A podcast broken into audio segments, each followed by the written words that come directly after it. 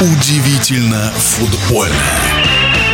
Молодежном чемпионате мира в Аргентине многое произошло впервые. Впервые Уругвай стал чемпионом мира, обыграв футболистов Италии 1-0 в финале. Впервые бронзовые награды у сборной Израиля, которая в матче за третье место взяла верх над Южной Кореей 3-1. Чемпионат классным получился, и футбольный обозреватель Александр Ухов вспоминает самые яркие моменты этих соревнований. Кстати, чемпионат мог вообще не состояться. И вот почему. Правительство Индонезии два месяца назад запретило израильской сборной въезжать в страну. Отказали им в визе. Ну, думали, что все, за два месяца никто не сможет организовать чемпионат, и они выполнят то, что хотели и чемпионат мира провести, и не пустить израильских футболистов. Но ФИФА отозвала лицензию на проведение турнира, и Аргентина предложила свои услуги, и чемпионат мира прошел, и прошел,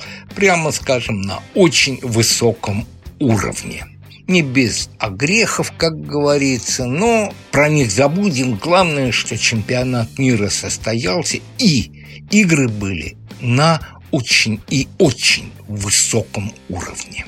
Почему вот я люблю так смотреть молодежные чемпионаты мира?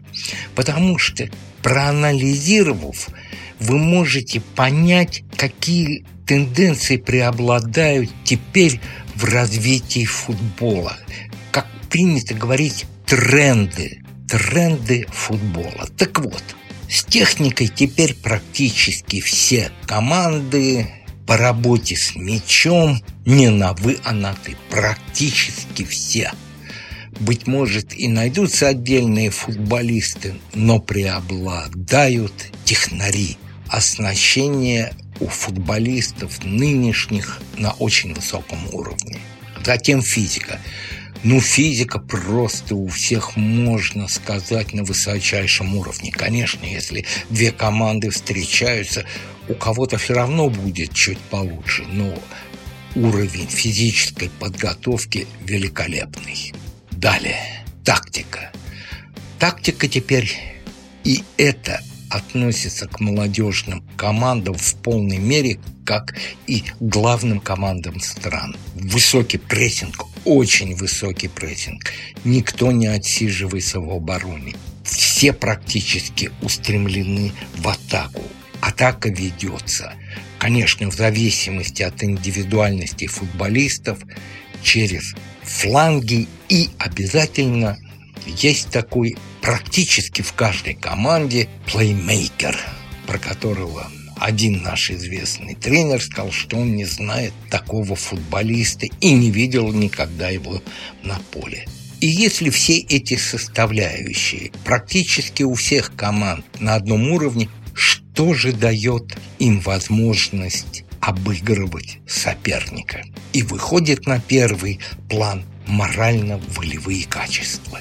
И вот здесь вернемся к команде Израиля, которая могла и не попасть на чемпионат мира, могла и не сыграть на этом чемпионате мира, если бы не твердая позиция ФИФА но прежде о самых дорогих командах, которые и планировали победу в этом чемпионате. Например, сборная Бразилии. Общая стоимость игроков 94 миллиона евро.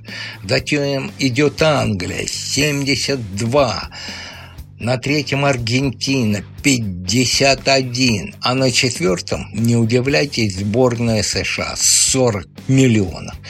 Так вот скажу, что ни одна из этих команд даже не пробилась в полуфинал. Деньги решают далеко не все. А теперь о сборной Израиля. Вот о морально-волевых качествах. Для того, чтобы выйти из группы, им необходимо было побеждать сборную Японии. Японцы играли на этом чемпионате мира в группе очень хорошо.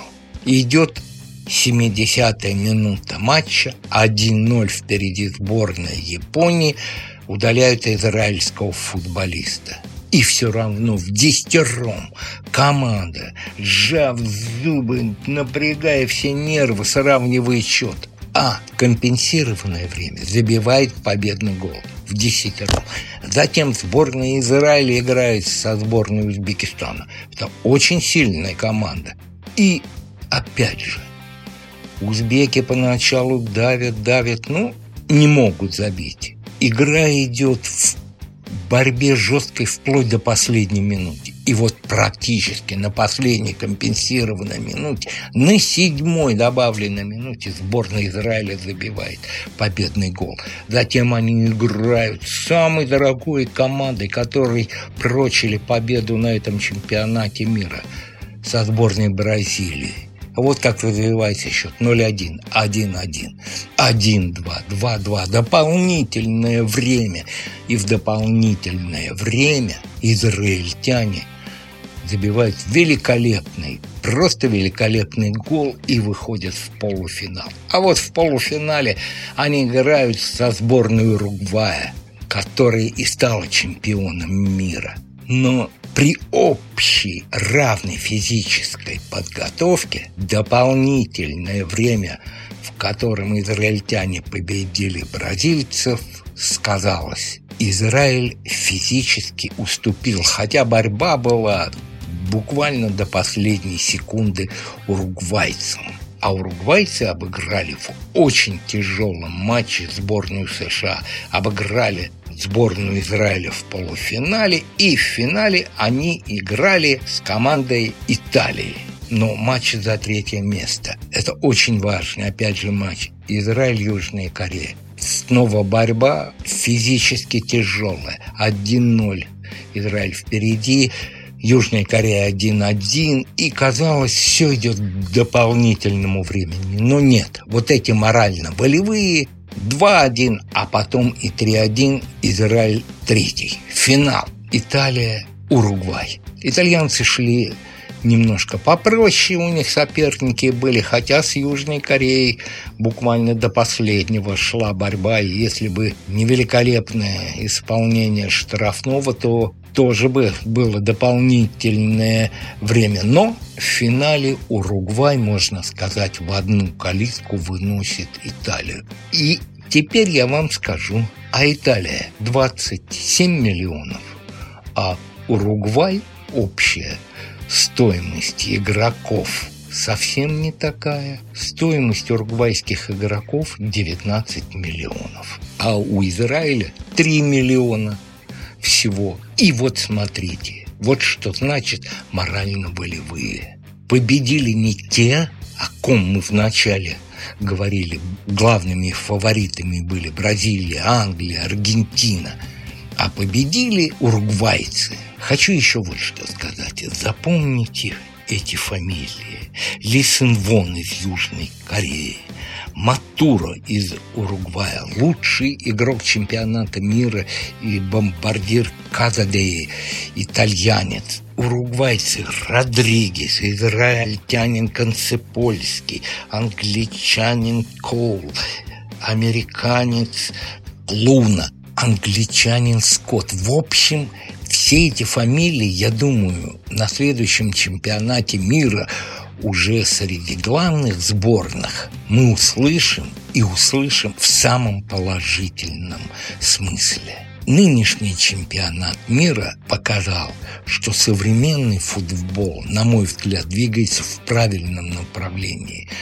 Это прежде всего красота игры, атака и результативность вот эти главные составляющие молодежного чемпионата мира, они показывают, что футбол по-прежнему будет привлекать болельщиков. А быть может, болельщиков станет еще больше. В нашем эфире был вице-президент Федерации спортивных журналистов России Александр Ухов. Удивительно футбольное.